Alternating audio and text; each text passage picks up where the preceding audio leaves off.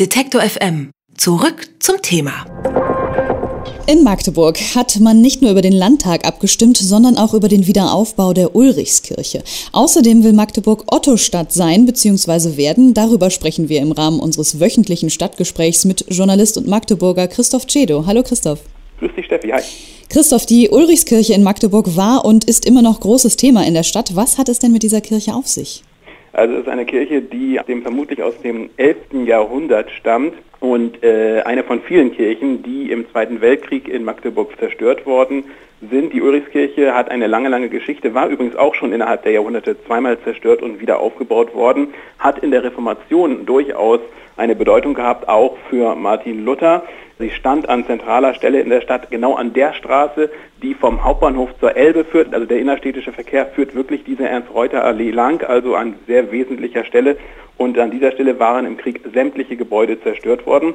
Um diese Kirche geht es und es gab oder es gibt einen Verein, der diese Kirche wieder aufbauen will äh, mit Spendengeldern und äh, es gab Gegner, die dagegen gekämpft haben und äh, jetzt einen Bürgerentscheid parallel zur Landtagswahl erfordert haben und äh, sich jetzt durchgesetzt haben. Und wie ist dieser Entscheid ausgegangen? Sehr, sehr deutlich, erstaunlich deutlich, denn sage und schreibe 75 Prozent der Magdeburger, die gewählt haben, haben sich gegen die Kirche ausgesprochen. In absoluten Zahlen über 84.000 Wahlberechtigte. Es war nötig, mehr als 49.000 Stimmen. Das war schon vorher bezweifelt worden, ob überhaupt so viele Leute zur Wahl gehen. Aber tatsächlich ist es so gewesen, dass einige zur Landtagswahl nur wegen dieses Bürgerentscheides gegangen sind, um diese Kirche zu verhindern. Das heißt, 75 Prozent ist schon ziemlich eindeutig. Dann hatten die Magdeburger wohl auch äh, gute Gründe. Dagegen ja, zu stimmen. Ähm, die Gegner haben mehrere Gründe genannt. Es geht um eine der wenigen letzten Grünflächen in der Stadt, äh, die ja nachträglich wieder zugebaut worden ist. Und da hätte die Ulrichskirche draufgebaut werden soll. Diese Grünfläche wollte man nicht verlieren. Außerdem hat man bezweifelt, ob es zwangsläufig dann doch möglich ist, diese Kirche nur mit Spendengeldern tatsächlich wie vom Verein gewollt äh, aufzubauen oder ob denn nicht irgendwann doch mal wieder Steuergelder nötig sind. Und ähm, es gibt noch viele weitere Gründe und man muss auch dazu sagen, zu den Gegnern zählt ja auch die Linke und die Linke ist ja die Nach-Nachfolgepartei der SED und sie haben sich auch bei den Stadtratssitzungen, ich war ja dabei, ziemlich rumlaviert mit ihren Gründen. Natürlich passt es so einer Partei offenbar nicht so sehr, denn so eine Kirche, die ja von der DDR im Jahr 1956 gesprengt worden ist, also auf Geheiß der SED wieder aufgebaut wird. Es gab einen Stadtrat der Linken, der hat doch allen Ernstes vor meinen Augen, vor meinen Ohren gesagt, er zweifelt das an, dass die Kirche auf Geheiß der SED damals letzten Endes gesprengt worden ist. Man muss wissen, die Kirche war im Zweiten Weltkrieg zerstört worden, aber stand noch und äh, vor allem die, die Türme standen noch. Man hätte sie restaurieren können, aber offenbar passte sie nicht mehr ins Umfeld und deswegen wurde sie gesprengt. Die Ulrichskirche wird also vorerst nicht wieder aufgebaut. Das haben die Bürger so entschieden. Ähm, ist diese Entscheidung denn endgültig? Sollte man meinen. Ne? Also 75 Prozent dagegen, das sollte man meinen.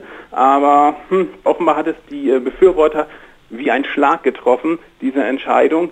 Denn der Verein Kuratorium Ulrichskirche, der die Kirche wieder aufbauen will, der hat gesagt, okay, wir akzeptieren dieses basisdemokratische Votum, aber naja, wir werden trotzdem jetzt ein anderes Ziel verfolgen. Wir wollen nämlich äh, archäologische Grabungen jetzt durchführen, um die noch vorhandenen Kellergewölbe der Ulrichskirche sichtbar zu machen. Und dann hofft man langfristig irgendwann, dass man die Magdeburger doch noch überzeugen kann. Oberbürgermeister Lutz Trümper von der SPD selbst ein Gegner der Ulrichskirche, das aber nie so direkt gesagt hat, aber doch deutlich schon hat durchblicken lassen, hat daran Kritik geäußert, hat gesagt, also Leute, das ist keine Basisdemokratie. Formal hat dieser Beschluss nur ein Jahr Gültigkeit. Danach könnte man einen neuen Beschluss auch von Seiten des Stadtrats schaffen. Aber für ihn hat dieses Votum langfristige Bindung. Gut, aber es hört sich zumindest so an, als sei das Thema noch nicht so ganz endgültig abgehakt. Absolut nicht. Und es wird auch weiterhin es ist ein Hauen und Stechen schon vorher gewesen. Es ist auch zum Teil unter der Gürtellinie gekämpft worden. Äh, und es gibt auch einen SPD-Stadtrat, der twittert, ähm, der hat jetzt am Sonntag in, bei all seinem Frust getwittert, dass drei Viertel der Magdeburger nachträglich die Sprengung der Ulrichskirche genehmigt hätten und er hat auch von Dumpfbacken gesprochen. Das sind natürlich harte Worte. Ähm, die Stadt der Ulrichskirche ist Magdeburg also zurzeit nicht. Dafür aber Ottostadt. Äh, zumindest hat sich die Stadt jetzt diesen Titel zugelegt. Äh, aber warum eigentlich? Das hat sie seit etwas mehr als einem Jahr, nennt sie sich Autostadt. Magdeburg hat ein Problem, es ist einfach nicht bekannt in Deutschland. Kaum jemand weiß, wo Magdeburg ist.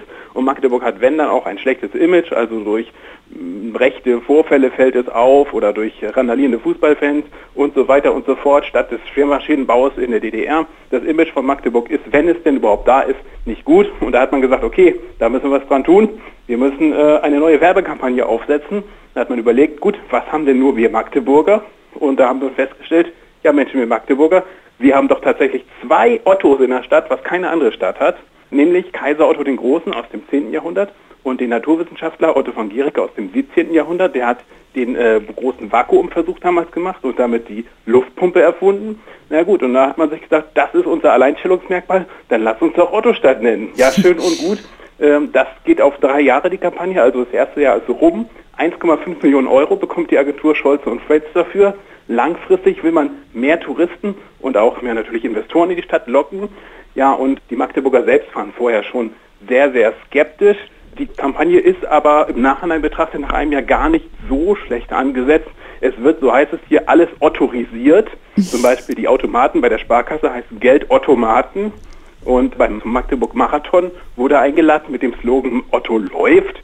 Und viele Vereine konnten einfach die Otto-Kampagne unter ihre eigene Kampagne setzen. Das hat gut funktioniert. Und insofern kann man nach einem Jahr sagen, na gut, die Magdeburger, die wissen jetzt schon mal äh, selbst, in was für eine Stadt sie leben. Das wussten sie vorher nicht unbedingt. Das haben auch repräsentative Umfragen gegeben. Aber man darf natürlich fragen, ist das Ziel einer Kampagne, äh, dass die Magdeburger endlich selber wissen, wo sie leben? Nein, das Ziel ist natürlich langfristig Investoren und so weiter zu bekommen auf drei Jahre und da 1,5 Millionen Euro auszugeben in einer Stadt, die verschuldet ist, naja, da darf man schon mal kritisch sein. Ja, zumindest sind die beiden großen Ottos jetzt auch nicht jedem bekannt, würde ich jetzt mal so sagen. Aber wenn natürlich bald alles genau. Otto heißt, äh, dann könnte Magdeburg ja vielleicht sogar wirklich ein bisschen bekannter werden. Schon, durchaus. Also man hat jetzt einiges vor. Man provoziert natürlich auch ein bisschen. Otto Walkes zum Beispiel kommt ja aus Emden, nicht aus Magdeburg und Otto Rehagel, Otto Motor auch nicht, Otto Versand auch nicht. Das wurde auch alles kritisiert und äh, man möchte bewusst provozieren, damit auch ein bisschen Augenzwinkern, dadurch auf sich aufmerksam machen. Das könnte funktionieren bei aller Skepsis.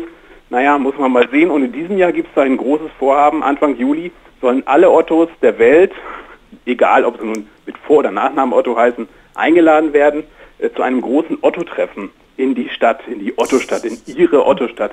Mal gucken, was dabei rauskommt. Das ist zumindest eine schöne Idee. Also Magdeburg ja. will Otto-Stadt sein, das Otto-Treffen Anfang Juli hattest du gesagt, das äh, könnte zumindest ganz witzig werden, sage ich jetzt einfach mal.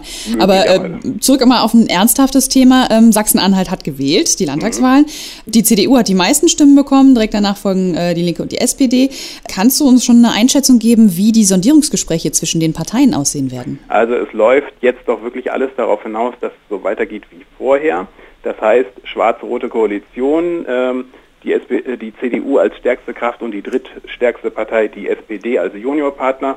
Äh, die SPD hatte sich zunächst ein bisschen geziert, aber gestern Abend hat sie gesagt, okay, wir sondieren zunächst nur mit der CDU und wenn das gut geht, dann bleibt es auch dabei. Freitag gibt es die Gespräche und ich denke, es wird darauf hinauslaufen, denn mit der Koalition ist man in Sachsen-Anhalt zufrieden. Alles wird allerdings nicht so sein, wie es war, denn äh, der Kopf wird ja ausgetauscht werden. Ministerpräsident Wolfgang Böhmer geht in den Ruhestand und es folgt Rainer Haseloff. Was kannst du uns denn über diesen Herrn Haseloff sagen? Hasi, wie er übrigens auch genannt wird. Auf der Wahlparty wurde er mit Hasi-Sprechchören gefeiert. Klingt ja sehr ja, kuschelig. Ähm, er ist ähnlich wie Wolfgang Böhmer ein sehr sachorientierter Politiker. Das ist natürlich gut auch für die Große Koalition. Er ist sehr an der Sache orientiert. Insofern passt das schon aufeinander. Allerdings ist er nicht so ein Landesvater. Wolfgang Böhmer hat sich in neun Jahren den Ruf eines Landesvaters geradezu erarbeitet. Mit seiner Art und Weise, er war ehrlich gerade raus, hat eine klare Sprache gesprochen, war sich auch nicht so schade, mal die Bundeskanzlerin oder die CSU in diversen Steuerfragen heftig zu kritisieren. Das kommt an auf dem Land hier. Und Rainer Haseloff ist Wirtschaftsminister gewesen zuletzt, ist ein sehr verkopfter Mann und er hat ein Problem, ihm fehlt absolut das Charisma. Er äußert sich sehr mit Fremdwörtern, überlastet. Das ist wirklich ein großes Problem. Er nutzt viele, viele Zahlen und ich weiß nicht, ob das beim Volk im Endeffekt so ankommen wird. Also ein kleines Beispiel habe ich aus dem Kollegenkreis erfahren. Er soll vor kurzem auf einer Wahlkampfveranstaltung in der Nähe der Baggerstadt Ferropolis gesagt haben, ja, ich war hier mit Kindern aus meiner Familie, ich glaube, es waren die Enkelkinder und es hat allen gut gefallen. Na gut, und äh, Da habe ich zu den Kindern gesagt, ja, wenn es euch gefallen hat, dann können wir ja äh, im nächsten Quartal nochmal wieder herkommen. Da kann man nur sagen, Quartal ist ein Begriff, der gehört auf die Arztrechnung, aber nicht in den praktischen Sprachgebrauch, wenn man die Leute erreichen will. Also ein wenig kuscheliger, denn verkopfter Hasi als Landesvater von Sachsen-Anhalt. Ja.